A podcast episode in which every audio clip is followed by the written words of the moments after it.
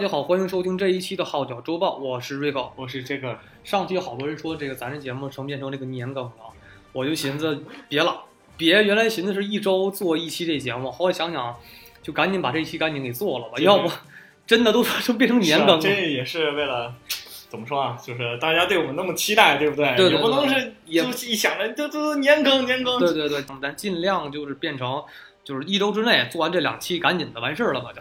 确实，这个 Jagger 也做了大量的这个，就是算调研吧。是啊，天啊天拉着屎啊也在看，啥啥时间都在看。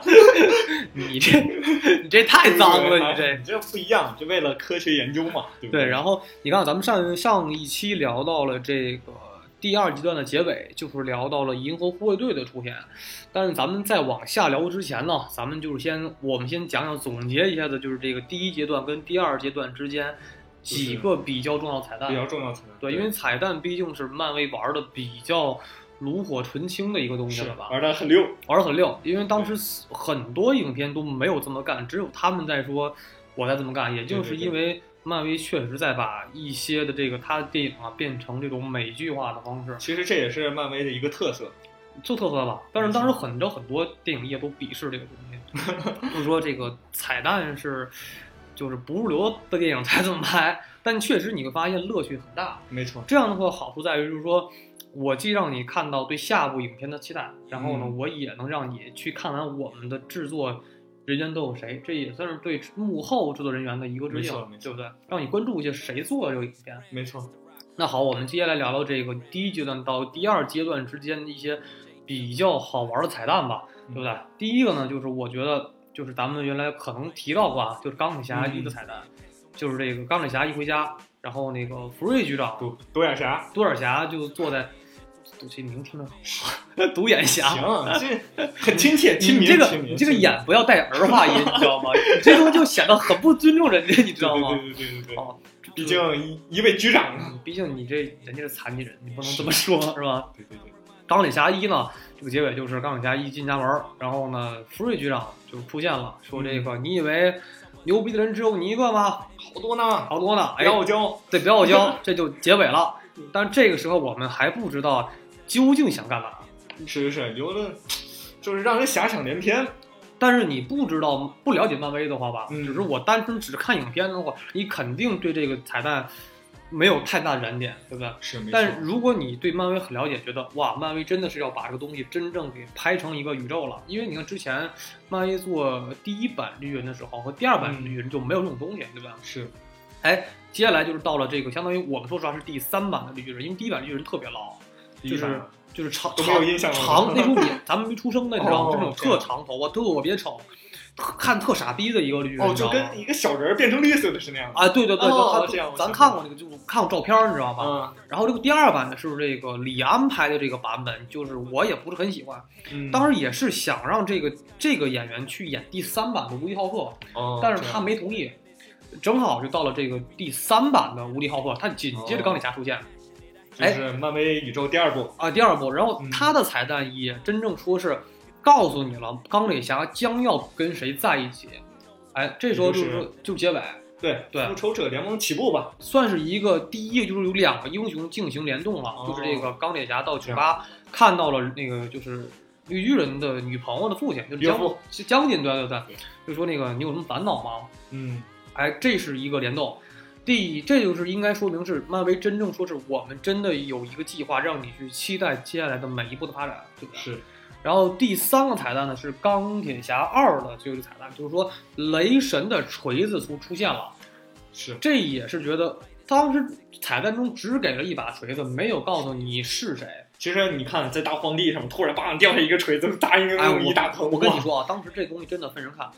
你看当时你知道很多成年人看完跟我说什么，就是他们真的不懂。我哦，说这个，我说当时我看电影电影院看的二时候，钢铁侠二时候吧，我彩蛋我忘看了，我就走了嘛。哦，但是有的人看过彩蛋了，然后我就问他这彩蛋有没有意思啊，讲不讲什么重要的事儿？然后他就说没意思啊，破锤子扔地上，一个人去拉。后来我这不傻逼吗？这他妈你是懂的人都知道，这他妈雷神锤子啊！这是东西彩蛋，这彩蛋非常有意思的。那对，不是一个没事闲的，那不是破烂儿，那不是破烂儿。第四个彩蛋呢，我们要讲的是这个，我们现在看到这个就是应该是这个复联一的彩蛋，复联一，真正的是把这个灭霸基本给完全带出来了，并且就是说要预示他未来以后可能是最后的反派和 BOSS。最后的 BOSS，对对他这个东西就已经铺的是，就是已经告诉你了啊，我大概五六年后我要我要干嘛，你你们就等着吧，对对对对对啊不要着急，再等几年，我们肯定出现灭霸。这四个彩蛋是我觉得是比较有一定意义性的，重要，比较比较重要性的是。对，大概这就是我们想的第二阶段到第一阶段之间比较重要的几个彩蛋。哎其实这四个彩蛋已经可以完全把漫威宇宙给概括出来了，就是大致的方向啊，什么对什么什么出现的这些东西，就是我们将要出现谁，然后我们将要跟谁在一起，这基本都给你大概去给你预示了。对啊，就看你重不重视我们这个东西。反正你商业布局就营销，我就嗯做好很好的营销，去给你。叫那时候怎么看一个，就是说你就跟着面包屑走吧。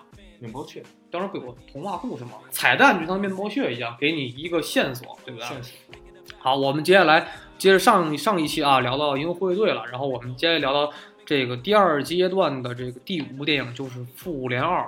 这个《复联二》其实来讲呢，它这一部电影吧，其实当时原本的公司是完全想把第二部的这个反派设为这个灭霸，灭霸，对哦当时是这么想的，但是后来这个导演乔斯韦登就说，我觉得灭霸应该往后放，太早了，太早，就是我的宇宙的初步的，就是铺垫还没有那么的广，人物没有那么的多。如果他现在加进来之后，大招先放，其实也是也是说，你看复联二才出来几个超级英雄，结果把灭霸打败了，复联二就是弱化也就出现了多的英雄啊，嗯也无非就战争机器，是，然后快银、幻视、红女巫，幻视这俩人也是刚刚在这部电影中刚刚露头，也就是对，他们完全没有什么粉观众基础，然后嗯，都不太够，其实是。所以把灭霸放出来之后吧，你谁也跟他打不了，然后呢不稳妥，不稳妥，然后没那么多的人，没有那么大的局，你把它铺出来，对漫威整个的商业计划是有一定的影响的。对。而后来发现，乔斯韦登的想法是完全正确的，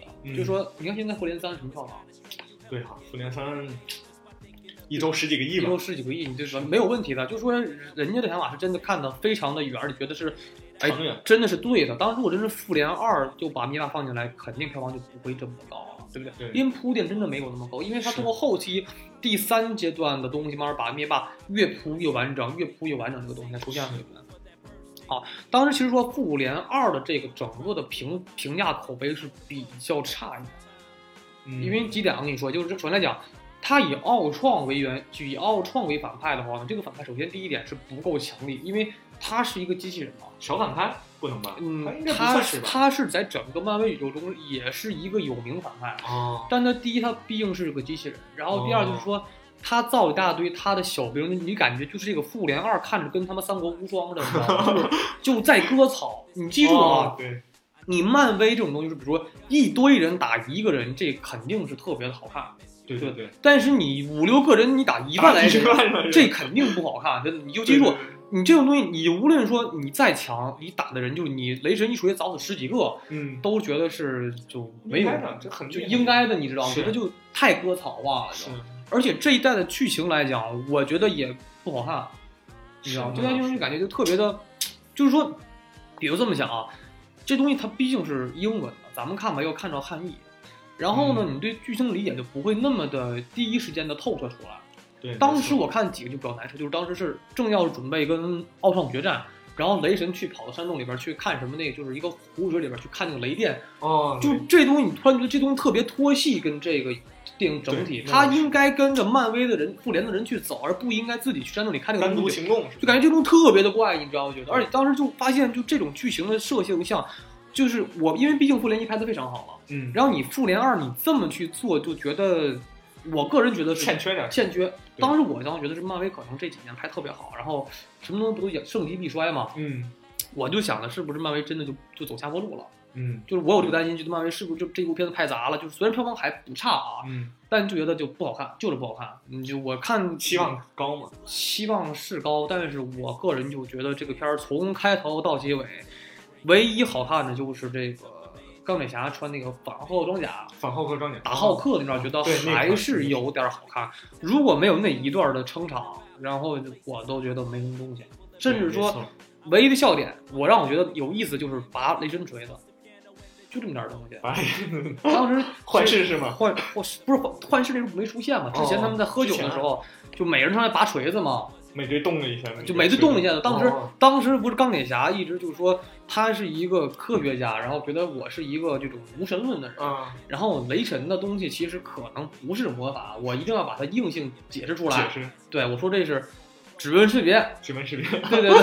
对，指纹识别，然后我就是，我当时觉得还挺逗，因为确实当时你会发现，确实是这个那个雷神的他们家乡的那个阿斯加德的设定是比较偏那种高科技的魔法化的，并不是纯魔法，是那种科技与魔法结合，啊，对，它不像奇异博士就是就纯魔法纯魔法，你这东西就没法没，它不是在一个比例中的东西。这个复联二，其实说实话，我是觉得可谈的地方不是太多吧。然后我们接着聊聊这个蚁人吧。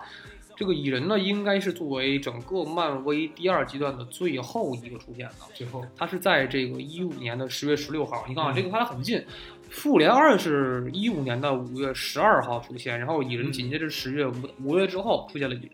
嗯当时个人来讲，蚁人很多对他并不期待，因为蚁人来讲，他在整个漫威的复联中吧，嗯，地位不是那么的高。对，我觉得比较稍微是靠边缘化，因为他来讲，蚁人的一代蚁人皮姆博士是比较有名的，嗯，可二代蚁人就不是那么的有名了，你就不是那么的，哦就是这个人就不是很有戏份，你知道吗？嗯而且你觉得蚁人的东西，大家当时说实话，很多人对什么雷神、钢铁侠熟知很多，但是很少，除非你是漫威粉丝，一般人都觉得我是普通粉丝的话，我不知道蚁人是谁。很多人说实话，一一开始我对当时看的时候，我也不知道。蚁人是干嘛不知道，什么能力不知道，我什么都不知道，然后就觉得这个人，然后这个穿着像有点像星爵，对对对，他跟星爵非常像，特别的像，然后尤其是那个头盔，对对对，他那个一身衣服感觉就，哎呀，就感觉像像星爵，就我们对他期待不高，但是当时嗯。确实在成片出来之后，发现很好玩。很好看。对对对，对他讲，因为首先来讲，他的基调很臭屁，就是就是非常搞笑。然后你发现这个蚁人吧，其实也还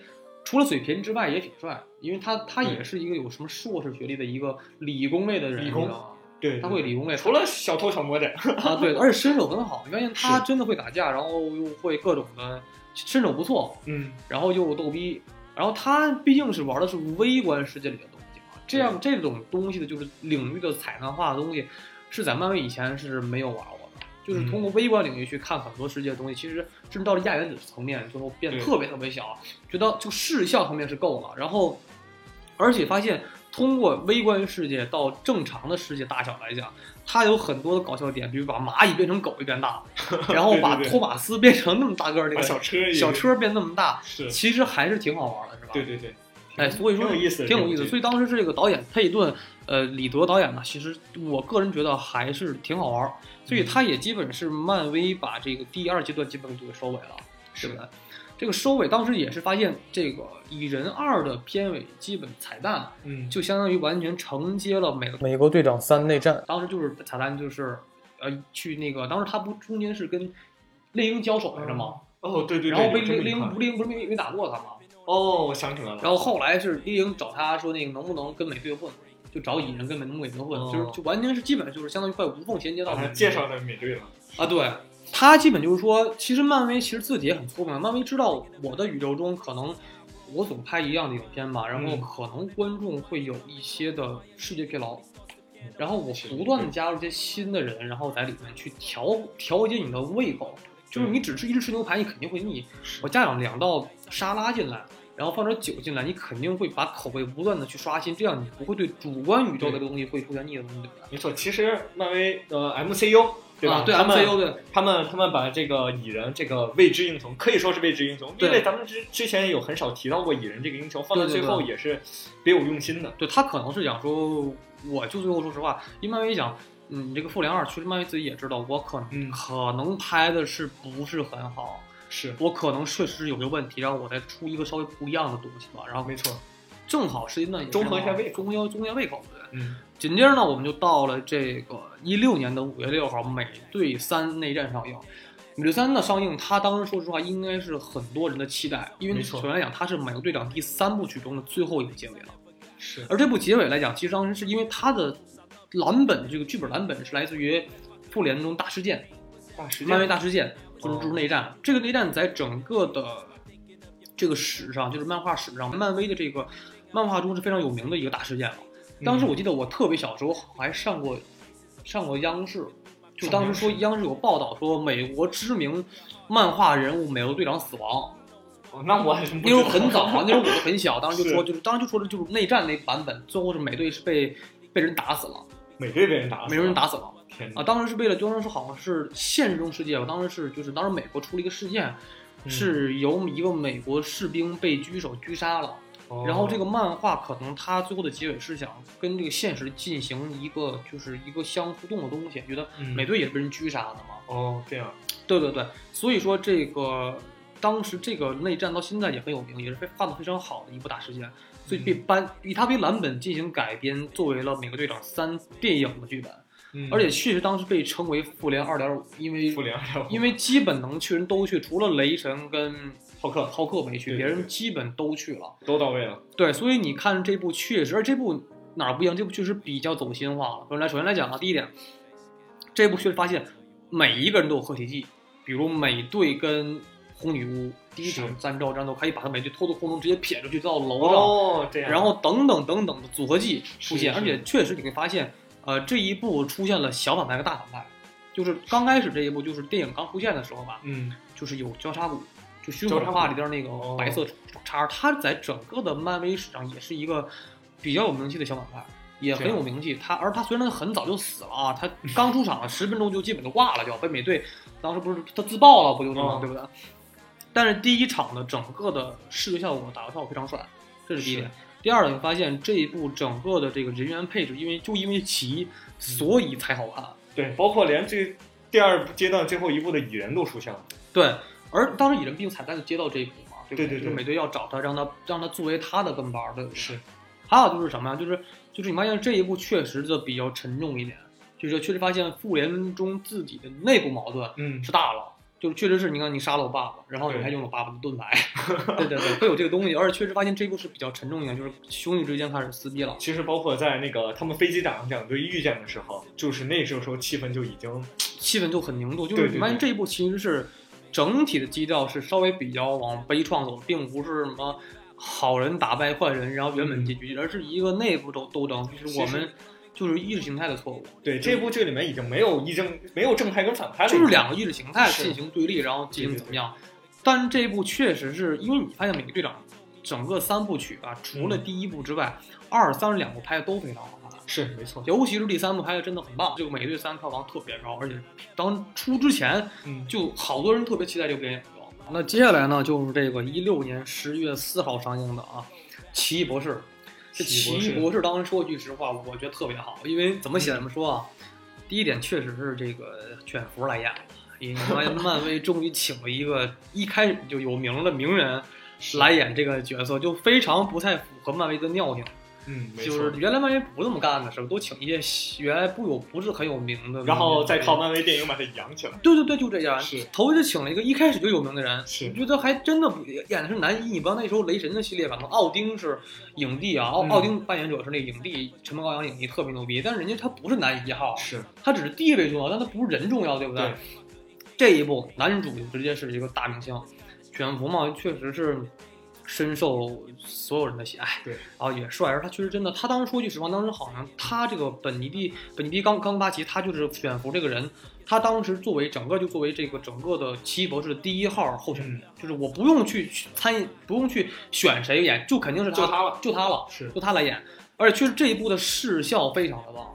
就是对里面视没错视觉效果视效果你觉得特做做的特别棒，觉得这一部真的是就像蚁人一样，就漫威再去调节你的胃口，我不再单纯的去，嗯，就是我们的就是像肯麦当劳一样，对我的招牌是巨无霸跟麦下去的汉堡，但是你吃腻了，我出别的汉堡给你吃，对对对但是你吃完别的之后，这几个就是相当于美队。钢铁侠一样，永远是我的招牌之一，但是我要出一些别的小小食去调节你的胃口。没错。其实看这部电影的时候，人们都不乏想到谁？想到第一个电影是什么？盗梦空间盗梦盗梦空间，对它非常盗梦空间，对整个的什么草公式的折叠，就其实其实还是不错，是吧？而这部虽然这一部的整个的主线世界观是跟漫威联动不太大，嗯，就只他一个人独演嘛，然后去他的魔法世界，他自己的小事情，而并不是别人的事情。但是这部确实因为你确实演员的实力够撑起来这个场面，而确实是视效设计啊，而且实际上你要想。身上有一堆很牛逼的魔法装置，那个斗篷，然后阿克摩托之眼，就是觉得还是虽然最后你打反派我觉得不帅啊，大反派就是给人磨死的，嗯就无限往调回时间给人磨磨磨 给人磨死的啊。但这部确实我觉得不错，也是我觉得漫威系列中比较值得看的一部吧。嗯，奇异博士之后呢，就是《银河护卫队》的第二部上映了。《银河护卫队二》是在这个一七年的五月五号中美同步上映的。而这部电影其实《银河护卫队》来讲，当时也是因为第一部确实《银护一》的票房就高，嗯然后第二部也确实是觉得完美的继承了之前的优点，大量的八十年代的经典老音乐，是没错，然后大量的逗逼的梗，没错然。后大量的尬舞，就是什么宇宙第一天团，就是一帮一帮银河逗逼队一一帮一帮臭屌丝组对组在一块儿。但是这一部哪儿不一样？这一部确实是，就是你发现美国好莱坞啊，它价价值观变了，原来什么。公主爱王子，王子爱公主，俩人要真爱，然后爸，然后就是你发现后来当时同期拍很多电影，这个公主和王子之间，王子基本都是坏人，然后公主肯定是找一个普通人。这部也是，这部漫就是库里那个《银护队二》也是这样的，就是原来说亲爸肯定比后爸好，这部不是，这爸后爸肯定比亲爸好。这部两点啊，第一点就就说什么，就是这第一个是星爵不是屌丝，星爵是天神组的孩子，就是有有地位，有半有半神血统，你知道吗？不是屌丝了。第二点，确实后爸比亲爸好。没错。这个勇度确实是好爸爸，对这个亲爸爸是个球，球球，是个球，是个星球，你知道吗？嗯就虽然很牛逼，但是你发现这这个确实这部的价值观是挺怪的，没错对，对，很摇滚。这部的整个的价值观很非常摇滚和朋克，非常叛逆。所以就这部确实还各方面，只是这部你知道哪儿有点不行，就是嗯有点太长了。我朋友说太长了，一百三十七分钟，嗯你想想这整个这么长的片长来讲，确实有点冗长。哦嗯我朋友这么说，但是我个人看着还不错。我也觉得，我还是觉得是挺好看的，色彩绚丽，方方面面它都不错。虽然它到这一步跟漫威整个联动还不是太大，但是基本也是在也能看出一些小细节，比如宝石的问题啊，等等等等是。它在逐渐就要推这个呃接下来的复联三了，就要。其实，其实你看，在这一部有一个特别小的彩蛋，就是斯坦李，斯坦李不是出演每一部那个，他是在里边演观察者哈，他是演观察者。其实之前有个小彩蛋，本来想古恩想把斯坦李给写死，嗯你知道这件事吗？然后本来是安排是让斯坦李演一个在气血里的一个标本，然然后就是因为力量宝石一个爆炸，嘣，然后给那个给斯坦李的脑，斯坦李一个特写滚脑袋就从那里滚了出滚出来了滚出来了，这有点这特别血腥这有点不尊重人，有点。真是但说实话，现在斯坦李就是你好像就说现在斯坦李过得特别不好，你知道吗？是吗？就他是有钱，但是他这哦这两年是什么呀？就是他的女儿特别操蛋，就天天就就给这老爷子就关家里，哦然后就限制他的人身自由。嗯，然后他的所有的财产和他的电话被他经纪人好像给吞了。基本是他女儿为主，哦这样监察他的每一天的钱财流向，打电话打电话。就老爷子还重病前段时间嘛，嗯，对，所所以后好多人说看到复联三他出来之后觉得挺感动，老爷子还还健在，是你老爷子过得真的不幸福所以说，但是我觉得确实不能这么不不能给人拍成脑脑袋滚地上了，这个不太好啊。是，确实是。然后我们看到这个，呃，《银护队二》呢，基本来讲说太聊的也不太多，就是一个爆米花。就漫威其实一向就是这样，就是我看你看漫威电影，说句实话，就是特别嗯核心的粉丝啊，死就是那种死忠粉丝啊，会把电影看好几遍。但说实话，漫威很多电影一遍就够了。其实这部电影就是这样，爆米花就是可以是这样拿俩爆米花，然后在在电影院里吃的开心，看着也开心。对对对，然后聊聊剧情就完事儿了。你没真正说要聊这个影片中，像 DC 似的不可能。DC 当时他的影片，比如说《边蛙三部曲》，聊不懂我我光第二部我看了十遍。没错没错，就聊不懂。你你好看吗？爆米花电影就不这样，就对银护护卫队是好是好，但是说实话，就基本就当个音乐电影看没错，听听歌是不是？嗯，还有，然后接着到了这个重头戏了啊，就整个第三阶段的重要重头戏之一就是这个蜘蛛侠归来了。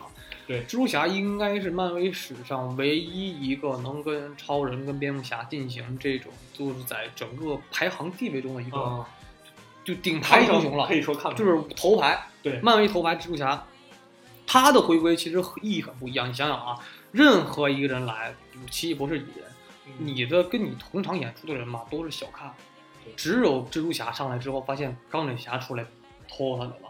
你知道一开始打算是让这个福瑞局长当导师，对对对对。后来是变成钢铁侠了，你知道吗？其实你看，还好是托尼·斯塔克当他的导师。你说让福对对瑞局长来一个什么，我要不然一打架对着什么，我的妈的 fuck！就开始骂，就就教小孩骂人了。本来你蛛侠就贫，然后你再教骂人就不好。对对对，所以当时你发现，确实是当时由复联老大，然后去拖这个二代。因为我说句实话，很可能第四阶段一开装，就很有可能就男男人之中要以这个蜘蛛侠当托的了呗。就是他是哎，就下一代的就整个的核心人物了，你知道吗？没错。所以你看这一代是由钢铁侠这么大的腕儿去给他那么多的片片长时间给钢铁侠，嗯，去拖的演，嗯，多少片酬你算？这个当时我就当那时候说钢铁侠的片酬，就唐宁片片酬已经达到了七千万美金，七千万，现在已经破一亿了。咱们之前聊过啊，嗯，钢铁侠一的时候，唐尼的片酬是五十万美金，现在翻了有二百倍，二百倍，二二百倍 吧？对对对对对，五十乘二百是不是差不多，一亿吧？对不对？对对对，哎，对，二百倍，这这概念可太高了，所以说嗯唐演一个电影就基本这辈子不愁。真是，对对对。但是我们确实能看到，这个蜘蛛侠呢，由这个汤姆·克兰德主演，他咱们叫管叫爱称叫荷兰弟，他的嗯年龄是十九岁就演蜘蛛侠，确实非常适合这个这这个年龄来讲。他好像还破了一个吉尼斯世界纪录呢，那是最年轻最年轻的，对，最年。轻扮演超级英雄的吉尼斯世界纪录，就是当时你看老版蜘蛛侠都是二十五岁左右演这个电影，都是年龄是稍微是大了点儿，嗯，而这部年龄正正好好，他是高中生的年龄，本色出演本色出演。嗯而且这但这一部其实有感觉，这部的反派就是也虽然也是影帝啊，嗯，但是这个反派秃鹫的能力就不是那么的强，就感觉视觉效果也不是那么的好。反正这是部我个人觉得，当时也是因为什么呀？就是咱们这嗯胃口刁了。嗯另外一条，件都看过那么好的片儿，然后你对蜘蛛侠吧期待太高了，然后就可能这部反派，你说说实话也是比较愁。蜘蛛侠以以前已经拍了五部了，嗯，能派人全出来了，毒液、杀人儿，呃，绿魔绿魔就基本都出来了。然后八爪博士，你这部确实是你再选一个原来一样的主角，就有点儿不不好，对是吧？没错，所以说这部就非常的嗯就懵，嗯。就是你出一个秃鹫吧，然后就觉得可能期望太高，还行吧，不是不是我觉得没失望，是没失望，可以说是这个这一部蜘蛛侠的自传吧，可以说是自传，可以说是可以那个蜘蛛侠刚一进漫威，他刚一进漫威，毕竟是也可以说刚活吧，对对对。刚活他就打那么厉害嘛，对对，而且其实也可以这么想，我不而且我能太厉害好在好在我终于就没有再看到了一个，我看到了一个漂亮的美乙，不再是老大妈的美乙，我看到了，我就发现蜘蛛侠就终于不用再来那句什么责任大、能力大于责任大这种话。嗯，没看到他本本书就死了，这个东西我终于不用再，我看好几遍了，老嗯老版电影的全是这点东西，你知道吗？是终于不雅，就直接就漫威也很聪明，说这东西这种老梗吧，就、嗯就不要再去。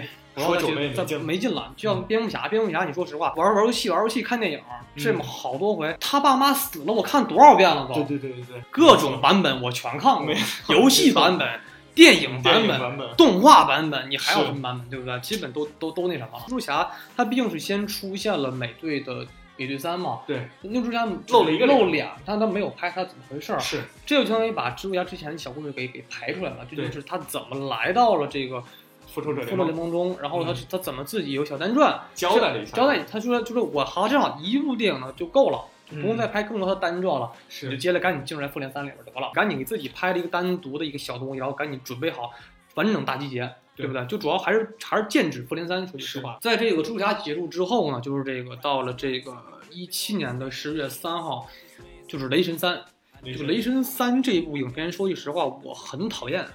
就是可能怎么呢可能听众喜欢就是喜欢，那我说我个人的意见啊，啊，个人意见，第一点吧，就是雷神三来讲，雷神这三部曲吧，我都不喜欢，因为第一来讲就是。他的世界观是跟咱不在一个世界观的，没错没，有代入感，这是第一点。第二点什么？就是我不喜欢漫威，他把一个神话改的这么的狠，嗯，就是对，尤其是第三部叫《诸神黄昏》，《诸神黄昏》是北欧神话中相当最重要的最后一大战役。是呃，这个东西来讲的话，我当时希望它是非常史诗的一部影片，史诗，对，对对很史诗，因为觉得会特别宏大，而且是那种就是打的特别的激烈，壮烈那种悲惨的因为就基本当时是北欧神话中来讲，诸神黄昏到最后，当时在人世界观中是有一个世界之柱称之的九九大世界嘛，你知道吗？哦这之柱都给都坍塌了都，就嗯整个宇宙全部毁灭，就很严重的一件大事件。而你漫威你改的太多了，而且是尤其第三部，你这样吧，我先讲一讲这个大概的跟这相关的啊，就咱通过雷神的剧情对比对到，大也科普一下，正好科普一下北欧神话吧。是，呃，雷神来讲，他在这个原著就整个的北欧神话的体系中吧，嗯，洛基是雷神的，应该算是大爷辈儿。大爷，就比如说你你爸的兄弟是叫大爷哦，对对对对对对，应该是洛基跟奥丁是对同辈。雷基呃，在洛基跟奥丁他俩关系是叫做就是拜过把子，他俩是哦，拜把子就叫义兄弟。兄弟，雷神就要是他的小辈儿了，而且绝对不能是兄弟。哦呃，奥丁跟这个雷洛基关系一直不太好，哦他俩虽然是一个兄弟，但他俩之间的关系就是比较拧，你知道吗？明白，这个洛基他其实是叫恶作剧之神，也叫狡诈之神。哦他以前是一个就是不是坏人，他是一个就是我爱捣乱。爱开玩笑，然后我，但是我捣乱之后，我总被一些神给就是瞧不起，就把你最捣乱的孩子就是他，啊就会觉得对有点鄙视，你知道吗？哦就是他后来就逐渐被人给说，就说的有点就说坏了，说坏了。他也只是调皮的一个人，你知道吗？而且他当时做了很多神迹给这个。给这个就是整个奥丁的，他们就是阿萨神族做了很多的神迹。哦第一个是当时什么？当时有件事件，当时是有一回是洛基非常讨厌，就是把雷神的老婆的头发给剪了。那个雷神叫托尔嘛，嗯托尔的这个也叫索尔，因为我索尔我觉得叫索尔，索尔比较是正常一点。就索尔他的老婆有一个非常也是女神，嗯有个非常美的是美丽的金头发。哦后来他给人剃秃了，你知道吗？人睡觉的时候，洛基去给人头给剃秃了，起来之后姑娘就疯了，我我操你大爷，你给我头发剃了！然后那那当时是是洛基是打不过雷神的。哦这样，当时什么？当时是整个奥丁神域的人吧，就是阿萨神族的人嗯是打不过巨人族的，就是巨人族洛基他们属于巨人族，你知道吗？哦那种就巨泰坦族吗？不是类似，你知道吗？类似就是很能打。哦但是为什么阿萨神族能统治整个这个神域啊？阿萨神是因为只有雷神在，哦雷神能打不过这些巨人，所以他们就非常害怕，就雷，哦所以一直就说大哥，那你就有保镖在吗？你就奥丁老大吧，就嗯没有没雷神，其实奥丁没那么的强，你知道吗？哦这样但当时是洛基，虽然也属于巨人族的人，好好应该属于巨人族的人，然后但他的实力打不过那个雷神，雷神就说就是你就当时原话说，如果你就把我老婆头发接回来，我捏断捏断你身上每一块骨头。哦，然后洛基当时没办法，当时就找那个矮人族、侏儒族，他们会打到、哦打到那个东西嘛，造各种哦神器，就跟《指环王》里非常像，你知道吗？哦这样当时就是他们造了三件神器嗯啊，第一件就是那个一件那个一件长满金毛的猪，长满金毛的猪就一个小猪，你知道吗？就是长满金毛的猪，你知道吗？是当时好像就都都 做头发怎么怎么地，有金猪嗯啊。第二神器是那个就冈特尔神枪，就是那个神枪就是奥丁的主武器。哦奥丁一把长矛，长矛就是只要投出去必中，就是哦。带追踪功能，你就跟永度永度那口哨剑似的，你知道吗？第三个就是雷神这个锤子，嗯。当时这样，当时本来雷神锤子吧，就正在造的时候吧，嗯。就是当时哥俩说嘛，说他弟弟说拉着火拉火炉嘛，拉火炉。他两侏儒之间说那个那个大侏儒跟小侏儒说你你帮哥拉火炉，我出去拿、嗯。拿物件去，这火炉可一刻可不能停，嗯。就是你要给我把火停一下，我我打死你就。嗯。但是那个时候就他弟弟就挺着，就是我觉得这个火我一定要拉风箱了要。啊。但那时候洛基捣乱，洛基当时变成了个苍蝇，咬咬咬人，你知道吗？就先是咬人耳朵和胳膊，人就挺，最后咬人眼珠子了，开始就咬人眼咬人眼睛了，最后眼睛咬全是血。太恶作剧了然后那个人就就后来挺不住了嘛，嗯。就拿那个眼睛就抹一下手抹一下血，这一下就、就是风枪停了一下，火就小了一下子。是。这时候他哥就正好进来，就说你他妈没看见了。火给我熄，给我弄小了，嗯。就说，但是火还风枪一直在，就把火又续上来了，特别棒，就又把这火给续上，接着给拉这个火又变大了嘛。后来出了一把就是比较外貌粗糙的小锤子，哦这锤子特别强，但是说有一个瑕疵，就是当时因为这一次捣乱，导致这个嗯锤子锤把变短了，给哦原来是个长锤，你知道吗？就是双手锤，对，后来变成单手锤了，叫。嗯这北欧长城这个锤子非常的粗糙，没有那么的华丽。哦但是锤当时是说是就是基本是打破一切物件，就非常强的一个哦武器，所以他就给了这个。虽然出现瑕疵了，但是对对对，当时就把这个武器给给了这个雷神那个索尔。但当然了，这个里边儿其实说实话，当时很多人看那个北欧神话会比较乱，因为北欧神话中其实不止一个战神，因为在北欧神话中，雷神并不是战神，战哦这样神战神是提尔，提尔，提尔是战神，而他也叫公正之神，而雷神并不是战神，这我倒是了解的很少就，只是说都能打而且，跟雷神最能打。哦哎，我们接着讲讲到到这个漫画中剧情哪儿差多少啊？咱们看《雷神三》的剧情中是讲什么？海拉是这个雷神的姐姐，这他妈就姐姐这改太多了，这个你知道吗？就是在这个正经的原著中来讲啊，当时是洛基有三个孩子，是跟那个哦女巨人族生，女巨人生的孩生三个孩子。嗯这第一个孩子呢是这个芬利尔狼，就是这个雷神三里边这个大狼。哦是跟那个浩克打架的，对对对，雷哦其实，在原著的整个就是北欧神话中吧，这芬利尔狼是海拉的大哥，哦，这样，对，你百国生涯就这样比较乱，人能生出狼 你也挺怪，你知道吧？第一个是叫做就是就这叫魔狼分裂耳，第二个呢就是这个叫耶梦加德大蛇，叫做世界之蛇，就是那个大程度可以围地球一圈儿，就跟那奶茶似的，你知道吗？哦 可以绕地球一圈儿，我知道吗？那么长，哇！它这个特大的叫世界之蛇，它是海拉的二哥，啊而海拉其实本人她是这个第三个妹妹。它是啥动物？他是他是人，他他他是人他也不，他是一个就是哦他是我还以为他他也是人那个人嘛是比较怪，他是一个就是说他是一半儿一半是正常女人的美丽的面面容，嗯，一半是腐烂的骷髅，一半腐烂的僵尸这种。双面人。对，他整个的人是一个基本半死不活的一个人，哦你知道吗？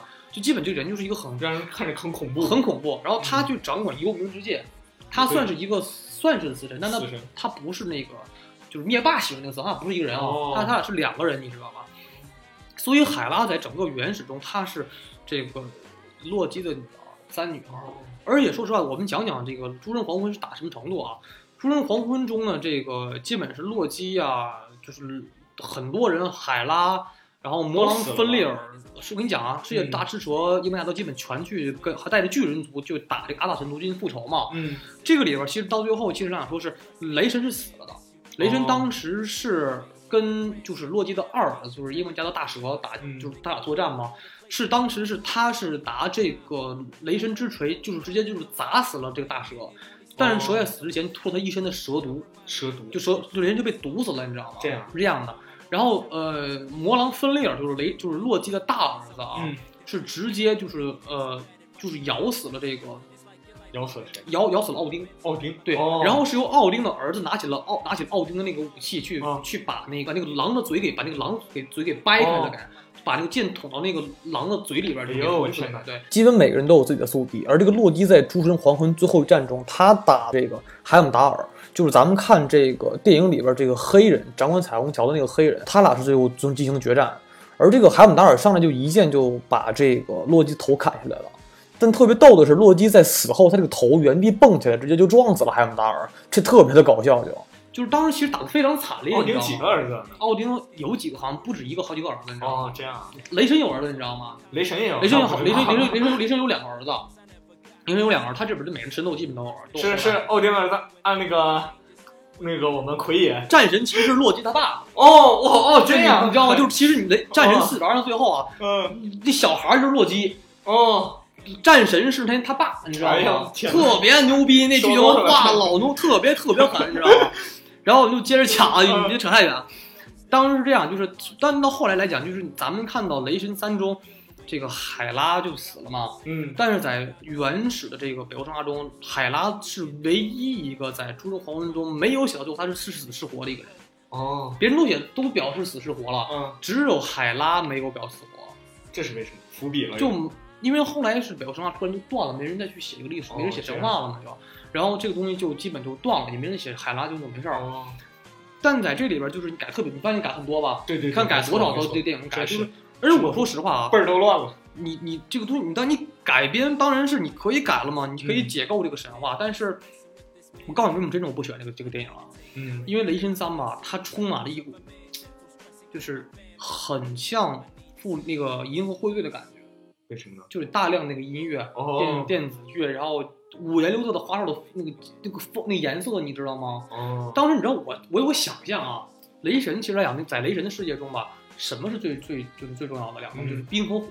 冰和火。你知道北欧神话中，就就瑞典挪威人嘛，他们、嗯他们信奉的神是什么？就是那种冰巨人跟火巨人，他们因为他们那个世界里面哦就火山，然后寒冬、对雪天，他们对冰火非常崇敬，你知道吗？冰与火之歌。冰与火就有点像那个感觉，你知道吗？的，但这里边就变成个就是印度风了，你知道吗？印度风，我感觉就有点古希腊那个斗牛，你看在在角斗场里面我，告诉你为什么叫印度风啊？嗯你第一来讲，当时不是雷神不是去另外一个星球了吗？啊，星球不是一个就是破烂城，就是颜色就五颜六色的，你知道吗？感觉。然后后来后来不是扔那面粉吗？扔面粉，就是咱们看这电影后半段，绿巨人他变成就是正常的班纳博士之后，你看那萨卡星人，好多人不是在扔面扔那个彩色面粉吗？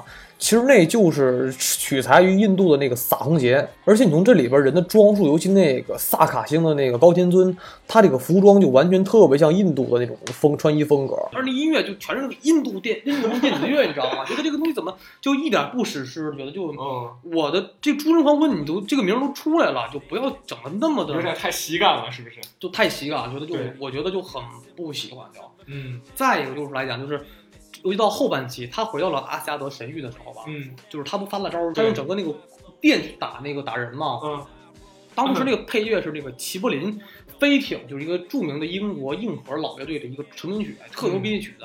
但是这曲子是好听，我也喜欢。但是说实话，这把这个乐曲配电影中吧，虽然是比较搭配，但觉得突然觉得这东西好现代，好流行。对就是我是我所希望是大型的管弦乐进来之后，特别的宏大一场，就是就末日浩劫之战嘛。没错，但是就你就感觉这部电影觉得拍的特别的就搞笑化，因为《雷神三部曲》，说句实话，随着《雷神二》很搞笑，《雷神二》嗯那个反派叫麻辣鸡斯，马拉麻辣鸡斯就就，但是《雷神二》的色调来讲是比较有史诗感觉的，对黑暗啊怎么怎么样，没错吧？你这第三部拍的五颜色，就因为那海报你这做的就特别的海报，对对对，海报一看着就跟动画片似的。啊，对，就没有严肃感。对对对我我个人还说希望，我希望这部电影能拍的就史诗化、严肃一点。银河护卫队拍就不错了，就、嗯你不要雷神三也照那个风格去拍音乐片儿这种感觉，你不要搞笑的那么多，音乐那么多，觉得就特别不对劲儿，觉得没错没对错。所以说我对雷神三是非常没有好感的。我说了说我的大概的一个观念，嗯，啊如果听众们喜欢的话呢，那每个人每个人的胃口对对对胃口是不一样的。只是我说说我的意见而已。嗯，好，那雷神三就聊到这儿吧。接下来呢，嗯我们聊到这个黑豹，就是黑豹在很关键复联复联三之前的最后一部影片吧，呃，就是一八年三月九号上映的这部影片。嗯导演呢是这个瑞恩呃库格勒。这部影片来讲呢，黑豹，呃，他在美国是很受欢迎的，因为种族嘛，这方面你你都忠于黑人包括像黑人的主角、黑人的导演，啊、对，全都是黑人。然后呢，但是我们亚裔就亚洲人来看吧，嗯来讲，其实我不是那么的，就是那么的喜欢。我说说我这个概念来讲吧，嗯，就是我咱们客观的看那个没错，没错漫威客观？没有黑也没有什么，对，因为我来讲，我们看惯了好莱坞影片都是白人，对，甚至这么讲啊，你看蜘蛛侠这个归来，为什么我不是很喜欢？就是因为什么？就是现在你发现美国好莱坞拍电影嘛，特别政治正确这个东西，没错，就是政治，种族要平等怎么样？你看啊，蜘蛛侠的女朋友就喜欢女孩是、嗯。是黑人，嗯，然后伙伴是亚洲人，这东西说实话，你就看着特别的怪，不是说你看我们咱们是亚洲人，肯定这东西对对对没有种族歧视这个东西来，没错，但是我们习惯看了，你蜘蛛侠肯定配白人女友嘛。你哥们儿要是白人吗，你怎么都是一堆 亚裔、对对对。非裔，觉得看特拧巴，你知道吗？全世界你都有，全世界都有，觉得这个东西太为了，就是为了怕推到好莱坞这个这个工会这个底线，嗯，就全政治正确这个东西有点搞了，就对。觉得生怕别人说你一句啊你种族歧视啊你政治不正确，对就怕就觉得这个东西你太过了。没错，当然了，黑豹确实得是全是黑人，你全是白人，就是你不对，那就白，豹。没错，对不对对，但是说实话啊，呃，这个黑豹中呢，也确实因为都是黑人，然后又是非洲未来主义，咱们看上去比较怪，其实故事剧情其实写的，我觉得不是，很平，也就是父辈的恩怨到了这一代去解决。这剧情说句实话，在中国很多的武侠片中都很多，对不对？对对对对对太多了，对对对我看着就没有什么感觉。然后我对瓦坎达这个全整个这个黑豹世界是觉得一般般，嗯，但是他不得不拍嘛，毕竟是漫威元老之一嘛。没错，你不拍就跟蜘蛛侠一样，你不拍这个单传出至少得出一部吧，不出一部你觉得会缺点东西，对不对？所以说它还是有一些重要的。好，那我们接下来呢就聊聊这个重头戏吧，就是这个五月十一号上映的这个《复联三》。复联三，复联三，我们在国外看的是四月二十八号，比国内要大概提前了两个星期，半个月半个月左右。呃，当时咱们看的是乌语吧？就是对看乌语 IMAX IMAX。当时说句实话，这个电影要看 IMAX 版，没错，呃，因为这部影片从头到尾它都是 IMAX 摄像机拍摄的，所以嗯你要是看普通 3D 版本的话，这个屏幕很小，你很多景扩不进去，你知道吗？比如说灭霸这个头可能只看一半儿，对，对不对？或者头顶东西只能看到一半儿，嗯，你必须要看正常的一个 IMAX 版才会觉得非常有震撼力。没。错。我们坐在我们看到 IMAX 的时候，坐在第四排，嗯。那黑豹那个那谁那个个灭霸灭大大下巴，大下巴砸我脸上了。是是是。啊我，们那我们那时候说啊，那个每做一双椰子鞋，对，就会牺牲两个泰坦泰坦族人。我没有买就没有杀害。其实没错你看那个椰子鞋那后面，真是特别像，特别像像。你知道吗？对对对，而且你知道更逗的是什么？当时说那个，你知道那个钢铁侠见到那个灭霸第一句话管他叫华嘟嘟，华华嘟嘟，你知道怎么回事吗？你小时候吃麦当劳，你嗯看麦当劳有些吉吉祥物，嗯就是那个麦当劳麦当劳叔叔，嗯，就这些人你见过吗？见过见过，里边有一个叫奶昔大哥的，就是大紫球，你知道吗？就大胖紫球那东西，你知道吗？哦当时我特清楚记得有一个麦当劳麦当劳叔叔，还有鸭子，还有一个那个就是汉堡神偷，就一身黑白那个带个跟跟佐罗似的那一打扮，还有就是那个奶昔大哥，就是那个大大大大紫球，你知道吗？那个叫华嘟嘟，你知道吗？华嘟嘟，哦当时他很像灭霸，你知道吗？当时钢铁侠就说的，哎，华嘟嘟。你看，你看，像外国人说，你看咱们这紫薯侠，紫薯侠对，紫薯侠后来紫薯侠说是紫薯侠其实不是灭霸，说的他哦说是那个幻视，幻视，哦，他说他是紫薯侠，，你知道吧？在聊这个复联三剧情之前呢，咱们先聊，我先给大家聊聊这个之前咱们观影之前要具备的几点是知识啊。嗯第一点就是什么？就咱们讲讲这个中药这个宝石，因为这个宝石宝啊是一直是贯穿整个漫威宇宙的一个基石，没错没错，很重要的几个点。对对对。我们先讲讲这个宝石大家都有什么能力吧。嗯第一块是力量值，就是紫色的力量之石啊。嗯它这个能力叫做这个一切物理超能力，就是它能有极强能力，就是跟雷神锤子似的，你知道吧？可以哦打破一切，然后并且也能防御一切。那你说是雷神锤厉害还是这个这个这个厉害？就这个、哦这个这个力量之石啊，嗯，所有什么天神族啊，嗯多少人打打不过。那你说这玩意儿要是镶雷神锤子里，哇，就碎了。碎了。你想，它成超载锤子超载，你根本拿不太强了。那你看像罗南那个一箱里面，反正我个人说实话，力量之在漫画中的实力特别嗯强。当时你知道很多的什么天神族人去打一堆人打灭霸，一个灭霸就只要这一下就打爆打爆一切，就是无论你多么强的人，我只要有这颗宝石就打爆一切。是，这紫色的啊，也叫这个宇宙灵球，你知道吗？嗯其实这个宝石来讲，它本身呢是这个叫做就漫威宇宙中有特别牛逼的大叫叫天叫做复仇女神，就她的她叫有个叫复仇女神的一个角色，特别牛神，对对对，哦是它叫做天罚的一部分分裂出来变成了宝石了，你知道吗？哦，我好像我好像有点印象，对对对是，所以呢，就是他的第一块宝石就特别强，就是力量之石，紫色的力量之石，就它它能拷贝一切物理能力，你知道吗？就比如说哇这有点厉害它能拷贝，就有点像写轮眼，你知道吗？就是卡西，我能拷贝，然后嗯。我还能输出，我还能防御，而且三个点都是最强的顶峰，就是我的物理能力，攻击是超强，防御是无攻攻击是无限，嗯。防御是无限，嗯，这基本就神器，你知道在他单只是物理层面的，怪不得排第一呢。对啊嗯，第二个是绿色，就是控制时间，就时间宝石那个谁的嘛，对博士的。对，就它也叫阿格摩托之眼，是在那个环儿里边嘛，阿格摩托之眼，，对对对，够绕嘴了。比较长这个东西，嗯。它是能控制这个时间跟因果，这个能力就比较像那个红女巫能，红女巫的漫画中就可以它的红女巫在漫画中就可以控制因果，就说我我只要就去想一下子，嗯，就是就就能把时间因果改变，比比如说我想象你，那你就小蝌蚪就没有了。哦，就它会哦明白，就就跟那个明白了。明白了蝴蝶效应似的，你知道吗？哦我能改变因果，然后我能改变整个时间轴，我去调调的东西，你知道吗？去哦改变时因改变时间。这个还不像是跟他们穿越时空一样的。啊，那他就直接就相当于咱们看进那个玩蝙蝠侠那游戏里边儿，嗯不是能看那个取取证那个物证材料的时候，不啊是组成一个时间轴吗？对对就可以控制时间轴，你知道吗？哦然后进到时间轴里每每一个时间轴去点，去改变当时的事儿，去改变后边的事情，就这样，哦就像很像那个蝴蝶效应电影里边一样，哦我改变之前到影响到之后了就。哦，第三块这个宝石是绿色的啊，嗯第三块宝石在这个漫画中是紫色，嗯电影中是蓝色，是一个空间之石。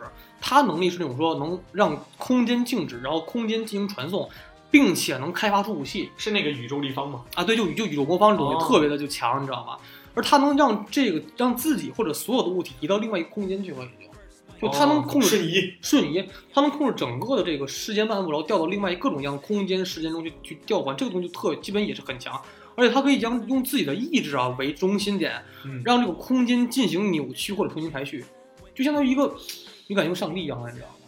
上帝，对，你感觉哦上上帝一样，就觉得特别的，就是这种基本是那种控制一切。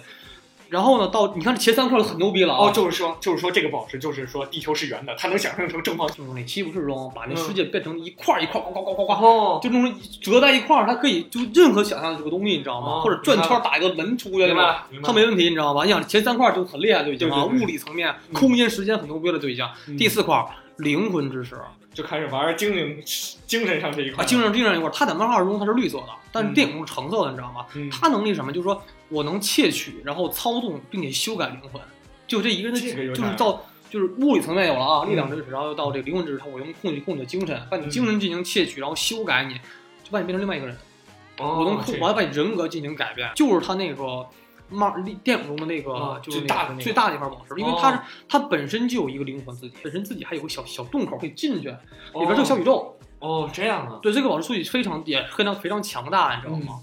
啊，对，我给大家补充一点吧，就是你记得当时看《复联一》里边那个谁拿那个洛基嗯，拿那个权杖去点钢铁侠那个胸口吗？哦，钢铁侠对钢铁侠没事儿，你知道吗？对你知道为什么吗？为什么？不是钢铁侠的心是钢铁的，那不嗯他心是心。钢铁侠很多人看电影都看错了，嗯这钢铁侠那个那股他那不是一个心脏，嗯，当时钢铁侠心脏不进弹片了吗？对对对，它是一个反应炉去把弹片就吸往外吸，不让进心脏吸，着要不都死了，你知道吗？没错，当时为什么他们他心脏是肉心脏，嗯但为什么他没有被洛基所腐化？嗯是因为钢铁侠的方舟反应炉，它那个东西同位素啊，嗯，是跟这个空间之石是一个同位素，哦。就，跟相当于有一个基因一样，你知道？所以说你在哦看到这个，这样，就是就空间知识就是有那有魔方嘛，啊。他就做了权杖嘛，对对对，权杖就跟它是同一素，所以它无法控制它的它的这个东西。哦，明白了，这这是一点。然后我们到这个第五块宝石了，现在这个灵魂宝石，精神上的、空间上的、时间上的、物理上基本都到顶峰了啊，到这个综合了。第五块是现实知识，就是漫画里是黄色的，嗯。然后电影中是红色的啊，红色的又名以太粒子，在以太就是以太宝石以，太宝石的，它就在那个收藏家雷雷神二里面就出现了。当时那个黑暗精灵马拉基斯，马拉基斯，马拉基斯，对，他就拿着东西嘛，对不对？他他能力什么？就是说我能将想法或者看法化为真实，就是说世间一切万物嗯以我的个人意愿为基准，我去改变一切，想骂是骂，想嘛是嘛，哦，明白了，对，想什么就有什么，你知道吧？就这哦非常强啊，这个现实宝石。第六块心灵支持，就是洛基的权杖。我刚才说就是宇宙魔方是空间支持，洛基权杖是心灵支持。这个电电影中是黄色的，嗯漫画中呢是蓝色的，你知道吗？它是能这个就是控制意念和心灵，改变对方的心智。所以洛基能在复联一里边用他这个宝石，能把和鹰眼的心智就直接变为他的人。六块宝石就是力量知识、时间知识、空间知识、灵魂知识、现实知识、心灵知识，嗯，基本这几个加在一块儿啊，其实心灵知识你们觉得跟灵魂知识有点像吗？对，是有点有点类似啊，没错，也只是编不下去了，可能太太多了，你知道吗？这六块基本就相当于把空间、时间、物理、精神、灵魂完全的给融在一块儿，基本到了无界状态是。而且说实话，本身这个手套啊，嗯，就特别的，他好像就是个神器就是神器，你知道吗？对就是矮人神器，就是我说实话，他都是一人，你知道？要是我跟你说不讲那北欧神话史吗？啊就给雷神造锤的那哥们儿，啊，就是咱们看就他造的就是就基本就是他们一一族人造的，你知道吗？哦，这样，他们电影中是一族人都被那屠尽了，就是那一个国王了。哦，矮人国王他给造的这个造这手套套给他造的是吧？对，后来不造雷神锤子嘛，对不对？对另外补充一点，就是现在咱们看到复联中雷神的新锤子，就是一半锤子一半斧的这个造型，应该来自至于复联中这个马面雷神。在复联宇宙中吧，呃，不只是赫尔一个雷神，还有很多别的雷神。就比如马面雷神这个东西，它的这个锤子啊，就应该非常的像现在就是咱们看电影中雷神的这把新锤子。其实马面雷神在复联电影中是出现了，就是咱们看这个《雷神三》里边萨卡星的那个高楼，就是那个呃绿巨人住的那高楼，它上不是有很多浮雕嘛？第一块最高那是绿巨人头像嘛？它的应该是他的左下方就是马面雷神，如果你细看的话，那就是复联中马面雷神的一个头像。只是现在他在整个漫威宇宙中还没有以人的形态出现。这几块宝石加手套就无敌了，无敌啊！基本就无敌，就是什么叫做计划生育神器，哦，明白，对吧？对，少生优生，对对对。然后我们再讲讲这个灭霸手下这个五个将领啊，嗯，基本原来叫做黑曜五将，黑曜武将，但电影中呢变成了四个人，原来是五个人。第一个老大是王任将军，王振将军就是使刀那个，你知道吗？哦其实他，你要想啊，为什么一开始他能他就能捅那个幻视一刀？幻视的皮肤整个身体肉是是人家那个奥创为了自己而做的，肯定刀枪不入，你知道吗？只有王任将军那把刀可以把他给，就是能给他伤害到他，挺厉害的，很很厉害。王任将军是这个黑曜武将中的老大，最厉害的，他的灵魂存在于这个刀中，就是刀不坏，刀在人在，嗯人亡刀不亡，人就不能亡，你知道吗？就人哦会活起来，就很强。明白，他的老婆是那个叫暗夜比邻星，暗夜比这两口子你知道吗？是很强就。然后呢，第老这个第三个人是这个乌木猴，也叫乌木星。乌木猴是那个心灵控制，对他就是哦魔法心灵控制这个东西比较多一点，然后他能控制东西。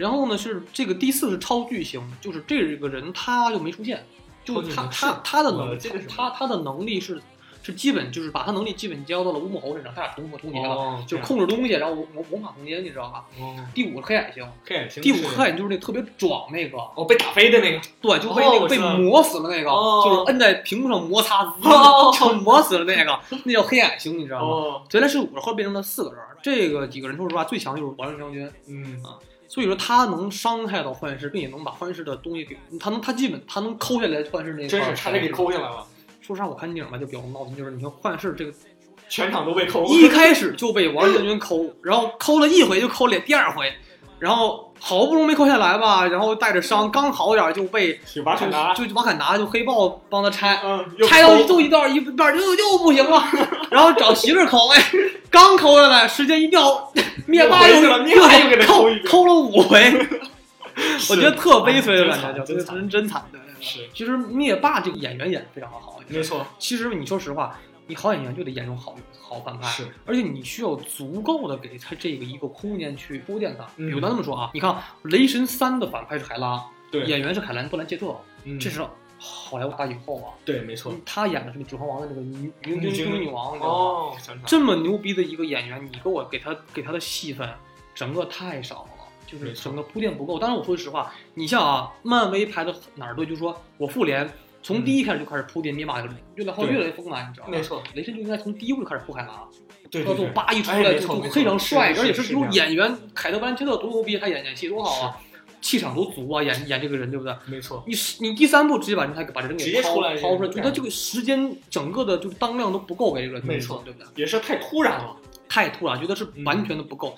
但是灭霸就不一样，灭霸其实他演的是他不但演灭霸，嗯，他演死侍里边电索电锁都是他演的，哦你知道吗？我知道都是他演，都一人演的，哦。可以，对对对，所以说你看灭霸就排的非常，就是说我从一开始我就去把这个人给铺出来，然后后来到第三部一出来，觉得特别的就到没错。到点了，你知道吧？其实十年都在铺垫这个灭霸传，对对对，灭霸传，因为确实我们发现，就是为什么说这个复联三拍的好啊？嗯，第一点，他没有那么爆米花了，就觉得我的娱乐性就是没有那么的像银灰队一样，是就没有银护啊，就那么的太娱乐性。我娱乐性也足够，嗯但是呢，我更走心一些了，就是我这部整个片的方式更加悲怆一些，然后更加的真实化一点，觉得更真的很走心，并没错原来原来是走眼，是，现在是走心了，还是没错。这部确实比较悲怆一些。包括你看，像最后最后那个只剩钢铁侠在这钢钢铁侠自己一个人了嘛，身边的人都死了你还记不记得那个？星云没死，啊，星云是没死，对，星云没死。其实你看，他之前跟那个局长对话的时候，嗯说什么最可怕？我周围的朋友都死了。对局长给他回了一句：“不，只剩你一个才是最可怕的。对对对对。你看这块儿就铺垫非常棒。人家说实话，你这很走心你回地球还还有人在呢。没错毕竟你当时说实话留了不少人，其实还你看啊，嗯，钢铁侠、美队、绿巨人，然是后黑寡妇，对，然后火箭浣熊、嗯，星云都在。其实你看给给他那个画面，那个钢铁侠抱着那个谁嘛，那个蜘蛛侠抱着抱着小蜘蛛，哎呦，那绝望感真的是出来了，真的因。为因为好像在漫画中也是这样，就是钢铁侠跟蜘蛛侠的关系特别近，嗯，导师呃兼兼爸爸，没有对说爱嘛，对对对，可以，是蜘蛛爸爸，你知道吗？嗯所以这部其实说是他这部确实比较的是我觉得悲伤一点，然后其实我们能看到非常多的我们想看的东西终于实现了。没错，第一个呢，是我我们大家都想，就比如说，我们希望看到两个福尔摩斯同台了，没错，就是。钢铁侠唐尼演过福尔摩斯，然后呢，这个卷福也演过福尔摩斯，加特洛克嘛，对，这样的话俩人同台就特别的帅。然后你会发现，我们特别希望有人就能跟七博士来一场完全的魔法对决，嗯，对吧？觉得也打得很有创意感，你知道没错吗？哎，这就很不错。然后再就是，我们就看到了这个这个雷神三的彩蛋，嗯，是这个基本就是它的彩蛋是无缝衔接到了这个复联三里边。对对对没错，因为开场是这样。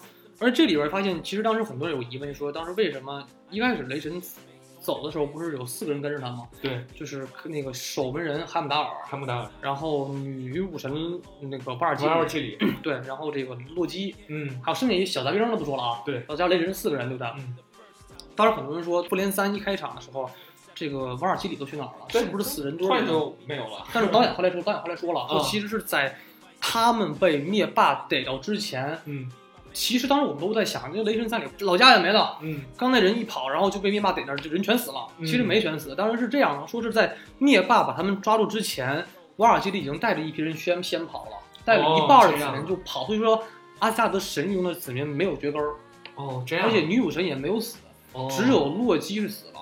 洛基现在是死了，但而且当时说实话，我们能看到灭那个绿巨灭绿巨人头次被人这么揍，没错没错，对，就发现绿巨人真的是打不过，很惨。很惨。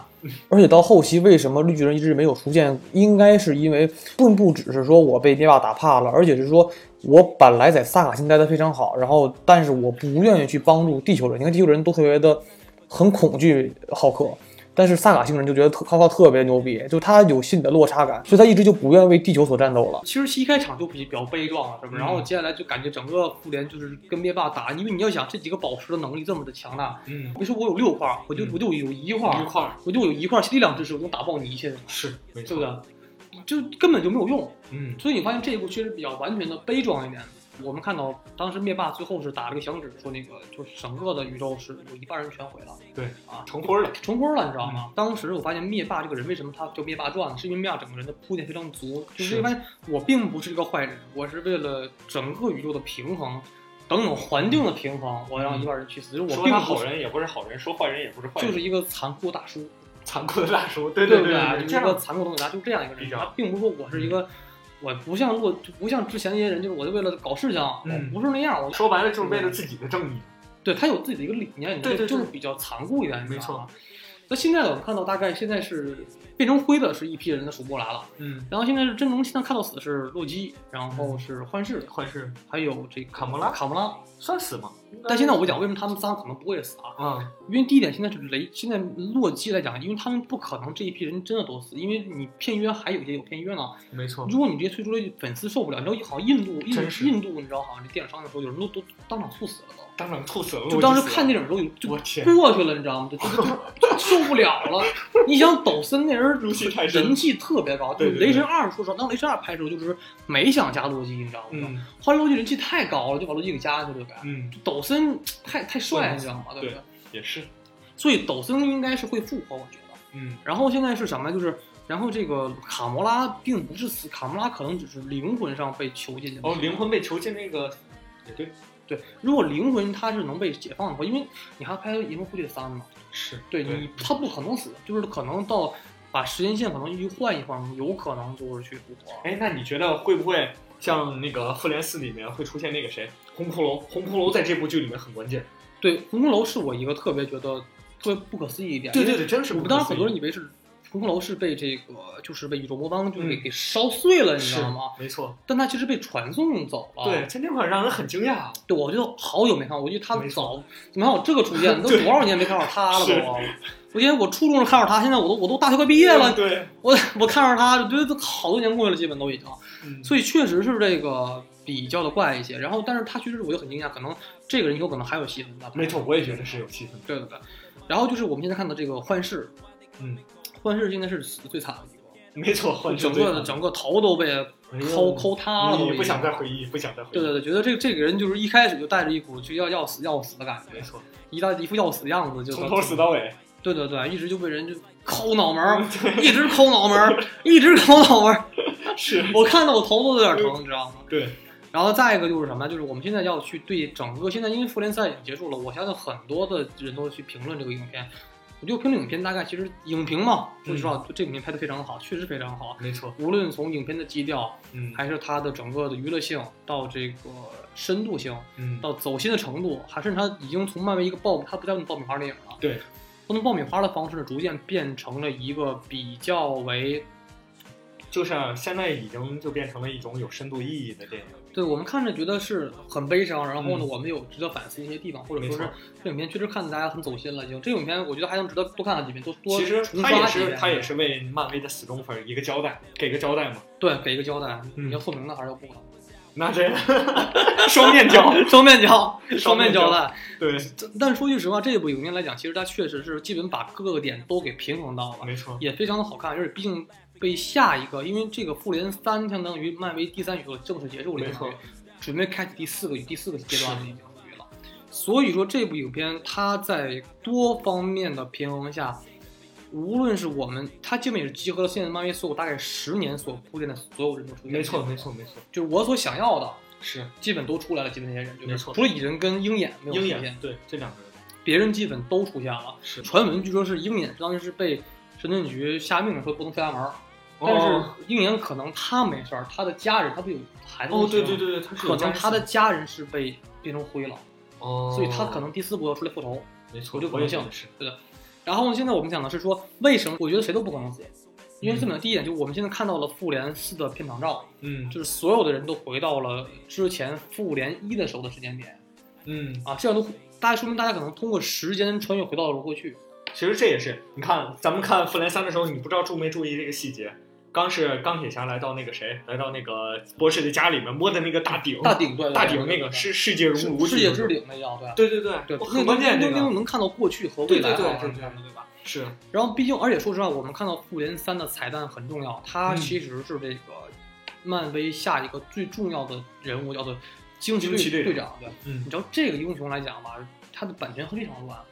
这个英雄漫 DC 也有，你知道吗？哦这样当时是这个，原来他是一个独立的漫画公司写的一个角色，哦后来这个角色特别的火，你知道吗？嗯而这个角色特别像超人，他原来也是个记者，嗯然后也能变身等等，他能力跟超人特别像。女超人吧可以说呃，男男超人，你知道吗？男超人原来哦警长是个男的，你知道吗？后来是 DC 跟漫威都想要这个人，嗯后来怎么办呢？就一分为二，就这个 DC 得到了惊奇队长这个人的能力和角色，而哦漫威得到这个人的名字，所以后来 DC 的人就变成叫做沙赞了，就变成沙赞哦沙赞的原型其实就是惊奇队长。惊奇队长对，然后 DC 有惊奇漫威有惊奇队长，哦漫威就没改名嘛，DC 就改成沙赞了，基本就为了区别开嘛。哦而且最逗的是什么呀？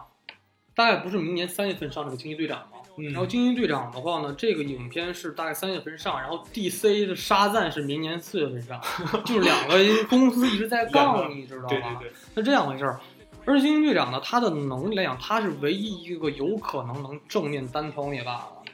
是，但他虽然可能打不过啊，但是据说他能漫画里好像是正面他他是能跟他打，哦但是单挑可能单挑不过，但是我能给你打几次没有问题的。哦打几回合对，我们能能过几回招，嗯而且绝对不像钢铁侠，只是我原地给你打，哦我肯定是要跟你上天入地打的很非常狠那种打。哦他能力是非常强的，因为以前你说到，现在你看现在漫威宇宙中的，现在电影中的啊，嗯他的超能力人最强的也无非也就只有这个雷神，雷神对对他是神呐他是神。对。现在唯一一个作为人类，我他可以跟灭霸直接进行真正对面正刚的啊，嗯只有惊奇队长。对这个对所以这个人他应该会作为整个漫威宇宙中的第二十一部电影。二十一部对对，而且他会开启整个漫威宇宙的女性超级英雄电影系列。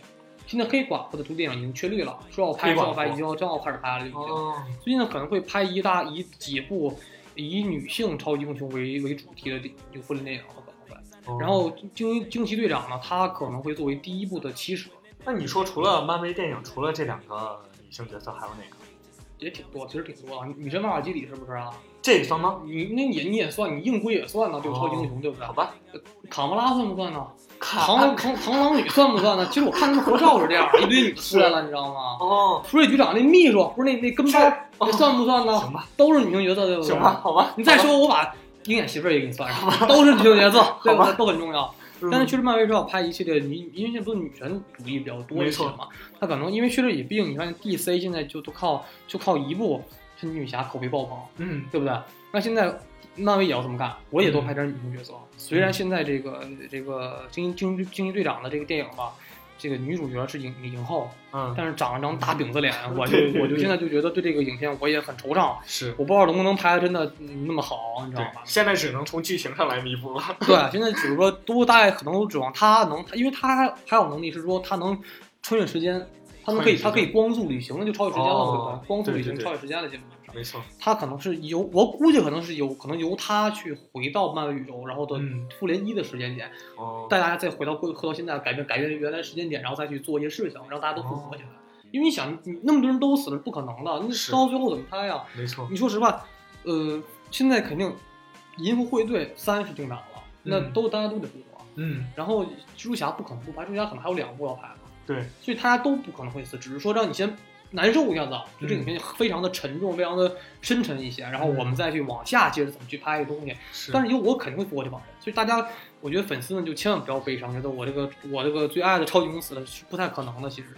而且现在啊，就很多人在推测复联四的剧情，复联三跟复联四之间嘛，差的时间就只有一年的时间，是明年的这个时间上映。没错，就明年的五月一号上映复联四，中间只有两部电影的时间点，就是一个蚁人与黄蜂女、蚁人二和惊惊奇队长这两部电影作为铺垫嘛。是现在想的是说，第一可能是以人作为，呃，就和黄蜂女吧，他俩到亚原子层面，就是黄蜂女的母亲哦到了这个亚原子层面不失踪了吗？不就吗？哦可能找他的母亲，并且可能从亚原子层面去想怎么去搞掉灭霸。但是现在你要想，这个漫威是多么的能去把去忽悠人，你知道？就漫威可能是想很多障眼法去让你不知道剧情了。说现在漫威整个的，虽然现在说吧，说这可能复联四都已经已经拍完了，杀青都可能，是但是现在啊，我觉得漫威就是现在复联四剧情不好推测在哪儿啊？嗯因为现在整个来讲，迪士尼已经基本上收购了福克斯和漫威娱乐，收购了都已经。嗯它很可能就是说，没准儿我可能下第五或者第七阶段，我可能是要把漫威的 X 战警也加入，对都加在里边儿。就是我可能通过这一次的复联三的走向，嗯正好是一次洗牌。我没想把 S S 战警加进来的话呢，我就接着把他们复活。如果我真想给他们加进来的话呢，那我就把这些先洗掉一遍。我觉得，那我觉得这么演就有点儿不太舒服了。但你要想啊真是这毕竟是电影，它不是美剧啊。嗯虽然照美剧那么拍，但是毕竟是电影的话，你一部电影中如果加了好几百人进去，你告诉我怎么办？是，那倒也是。现在让很多人，漫威高层都说的很头疼。就现在一部电影中好几十号人出来了，我该给谁更多的、更更多的这个这个大概镜头嗯多一点，怎么怎么样？我不好控制时间了，已经。这蛋糕这么大我不好切了，都已经。比如像复仇者联盟加入 X 战警，你不觉得违和感很高吗？如果是在拍摄手法统一的情况下，啊其实如果还是由漫威去主导的话，嗯把一些福克斯原有的拍摄方式给那种风格给去掉的话，嗯还是能拍。是他肯定会要就求同存异，你知道吗把一些东西再去掉一些。嗯但这个东西还很长远，因为现在福克斯可能是刚刚要收收购进来，哦，而迪士尼呢还没有想好真正他们怎么再融合在一起。如果不好就出事儿了，这个东西太大一没错了。你想想，你想想 X 战警至少得拉得十来个人来，然后你漫威就二十个人对，合在一块儿，你告诉我这个电影三十来个超级英雄，我的天呐，这这怎么 一拍一、个班是吧？你这个一个班，一个电影中，一个电影最长两个小时啊，对，你一共干三个小时，大家尿都得憋死都叫得。复仇者联盟班，我对啊，你这东西就能，这真的这个东西太太大的量了。没错现在就去看漫威整个的未来怎么铺垫。而且你看这两年，就是福克斯对于 X 战警的这个电影的这个宇宙来讲吧，他就不再去以这个 X 教授霍汉次王作为中心点去铺垫它这个东西了，就主宇宙不再怎么去往下拍了。现在看的新的规划是要拍一个，就是以一些小的变种人为主的一个很非常偏恐怖的一个 X 战警宇宙的一个故事。所以说我现在感觉说，他如果不推进主宇宙，只是拍一些小的外传性质的话，可能就是说。他针对于迪士尼的高层对这个影片的规划，他要跟着他的计划去走，所以说现在不再去碰主宇宙，可能有一天突然迪士尼说我想把你跟漫威合并 放在一起去拍了，然后直接主宇宙直接衔接，所以他现在在拍一些单独的外传，而不影响他之前的主宇宙，给他这个主宇宙留一定的改编的空间。所以现在我就觉得，按照整个漫威娱乐和迪士尼高层的决定，嗯很可能在补拍剧情再改一些，到可能到最后，我觉得只能到明年的四月份的时候，嗯可能这个复联才真正成型。现在杀青只是拍完大体了而已，哦我还留了很多空间去要去改编。很可能说漫威觉得我第一剧本定好，但是我中间还要加很多东西，我跟着整个的市场走向、整个高层的收购计划和整个跟别的电影联动计划，不可能让再改。嗯所以呢我们没法推测，但是至少我们所喜欢的主角不会死，比如说奇异博士，嗯，然后比如说蜘蛛侠，嗯还有银河护卫队，基本都不会死。呃，其余的一些说不准，说不准吧。对不对？但是你现在大部分都是元老级人物，没错，也不可能都死。你最后死一两个就不，因为基本你黑豹你黑豹死了之后，黑豹你很重要的一个角色，是对吧他无论人气高不高，他他都很重要。很重要。所以现在我们不要担心他们会变成真的就不再回，他们一定会回来。嗯这个我我觉得只是回来谁真的对，只是可能说实话，漫威可能去漫威可能去搞一搞深度，比如说我可能真的让两个人就死了，嗯可能幻视，是幻视视幻视可能我觉得幻视肯定也可能战争机器。我说现在我说句实话，我一算来讲，现在真正能死的能死完之后，嗯而且并没什么影响的，也战争机器跟这个幻幻视了。幻视对，基本别的人基本都会活。嗯，基本都很重要嘛。除了他俩之外，别人都特别重要的一些人物。咱们看完整个这个大概漫威十年的布布局啊，嗯，无论从钢铁侠一的出现到这个复联三的现在这个这个整个的成功，因为嗯复联三确实拍太好，因没错为我通过太好了第一部真布布到现在，终于把这个一个十年的企划到现在，真的是十年布局巅峰一役，嗯，整个的片子拍的质量非常高没错，啊！你发现漫威真的投资这么这么的好看，这么的走心，走心还走眼，嗯，很棒，没？错，的成功来讲，其实是漫威的它的整个商业布局是非常的对的，就是说，但是漫威这东西也是有利有弊，咱们要客观的去看待这个事儿。比没如说啊错，漫威想法是说，无论我这个影片我请多好的导演和演员嗯来讲，你都要按照我大体的这个方针思路去拍摄影片。无论你这个导演的个人风格，我想法再好，嗯。我对剧本的改编的再好，你都要跟着我漫威整个大宇宙方向走。其实其实漫威还是喜欢追遵从原著，对不对？他们想从漫画角度出入手，然后再进行一些改编，然后是对发布在电影上。而且他希望他每一部影片都是那种相辅相成，并且是风格统一一些没。错，你你说实话，无论你看蚁人的风格，然后再到七武，再到黑鹰护卫队这几个东西来讲，他们风格无论是再怎么搞笑，再怎么去搞一些特别多的东西，但它总会跟整体宇宙剧情这个节奏啊，和它整个的这个这个风格是，甚至是色调对，都是接轨的。没错所以现在出了很多的大量的负面新闻，就比如说很多导演呢很有名气。然后呢，想出来很多好版本的这个片子去拍，就是嗯比如说蚁人的或者是美国队长，但是到整个的后期都被漫威要不就是开了，要不就是给否定了呗。嗯，也就当时，其实当时美队一的导演嘛，当时就是想去给第二部做一些指导，然后说嗯我想好怎么拍第二部，结果后来就被开了，因为就是就就就是因为意见跟漫威不统一。想太多。对，这样的话，说实话有好也有坏，好就好在呢，就是漫威真的通过诚意证明了嗯我十年的真正独裁，嗯，就是我十年真正独裁这部影片，我就就我的高层说了算，这部影片真的成功了。没错，但是不好在于说，如果我高层的决策一旦出现失误，整个比如说观众的审美出现了疲劳了，嗯，就是爆米花电影我真的看够了，我也想看看类似于 DC 的影片了，其实怎么办？漫威这十年的布局一步都不能走错，对，一步都不能。那你看复联就是一种觉得嗯这几十部都很像，就你很难觉得你就猜过，现在这十年是观众的审美已经到来一个很高的顶巅峰对你下一个十年你如何再把观众口味再调回来呢？是。这就是个问题，这就是一个。对，抓现在主要漫威要听迪士尼的安排了，安他已经的大股东是迪士尼了，嗯。现在要按看迪士尼的商业布局安排，所以现在要担心，我们要想的是，我们是希望第漫威能逐渐找出一种更新的风格去拍这个影片，而不再像原来那么一直在走原来的风格。因为嗯说实话，我都有点腻，因为说实话，因为你看啊，除了复联三之外，嗯，之前的雷神三，然后黑豹，我看的都是昏昏欲睡，昏昏欲睡可以这个词，真的是真的是感觉看的都不是那么的，都觉得不是那么好看了。尤其是我们对一个电影来讲说，不是爆米花吃长了你也会腻。对，没错。而且你像我说实话，从这个你看复联三之前，呃，呃黑豹、雷神三、蜘蛛侠和银河护卫队，我个人感觉看着都是，就是不是那么觉得那么的，不是那么的哇那种感觉都没有。对所以现在就是看整个漫威娱乐它十年的安排究竟会到一个什么程度，然后究竟嗯它的商业布局未来十年的规划，下一个第四阶段的开启如何去做。现在我们能看到漫威第三阶段的宇宙基本是完美落幕了，然后我们也非常期待着漫威第四阶段能一个更好的开启，一个全新的开启，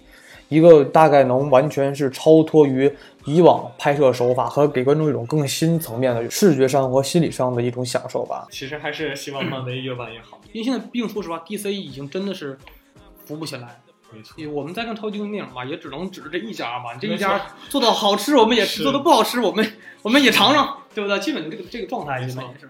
所以现在就是我们在看到整个是第四阶段的如何启启动，就是看到我们明年的要期待这一部惊奇队长了，就是惊奇队长，对惊奇队长其实真的是非常的重要，因为他很可能自己一个人承担起整个第四阶段的开篇了。第四阶段，因为就相当于当时的钢铁侠一样了，因为钢铁侠这些老元老们肯定会通过复联四对抗而飞出了，就嗯是这样子。好，那这就是整个漫威十年的一个我们的回顾吧，也是大概嗯我们从很早，反正说少年到青年时期嘛，是啊。完整的一个对整个漫威电影的一个回顾。其实我们说的这一些详不详细，不管是好不好，都是我们的客观，就是我们客观理念，就我们我们也没有是不管是比如说哪些影片我们不喜欢，也没有黑他们的意思。对对对，因为你要毕竟想，我是希望通过客观的方式去看待漫威整个商业的布局和漫威整个电影宇宙的安排。没错，对对大众的一个口味的一个调理，你知道吗？因为我们总觉得观众肯定观众的口味会一年比一年新奇。你要说实话，你要你要是以这个当十年前以观众的视觉去看新的复联三，那就是神电影。没错，对不对太棒了，对，只是现在我们胃口是被胃太挑剔了，觉得是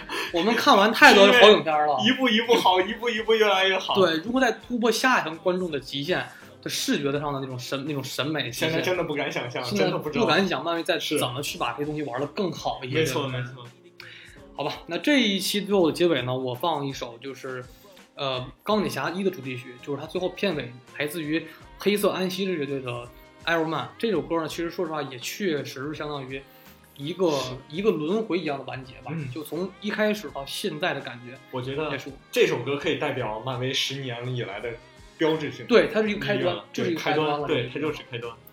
而且我们看到，今年五月正值复联三上映的阶段，复联整个所有从我钢铁侠一到现在完整十年的所有主创人员一个大合影，就是你能看到钢铁侠坐在最前排的第一排的最中央位置，他跟这个整个漫威娱乐的总裁坎·费吉坐在最中间的位置，然后后面就是这个美国队长跟这个斯坦李坐在第二排最中央的位置，你会觉得真的钢铁侠这个人完全是他承载了整个漫威的电影宇宙的一个托起，就是他这个相当相当核心的人物。无论什么情况下，可能再过十年到二十年，甚至到我们岁数老的那一天，只要漫威娱乐还在的话，这个钢铁侠永远是宇宙开启人最重要的那个人，就是他。所以小罗·唐尼这个演员，他以钢铁侠这个角色，在整个漫威电影宇宙中具有超过任何一个人的非凡的意义。所以我选这首歌作为整个这一期的结束，就是也是相当于纪念钢铁侠这第一部影片诞生和整个由他开启整个漫威十年宇宙的一个伟大的一个电影的一个历程。好，那我们今天就到这吧，拜拜。拜拜。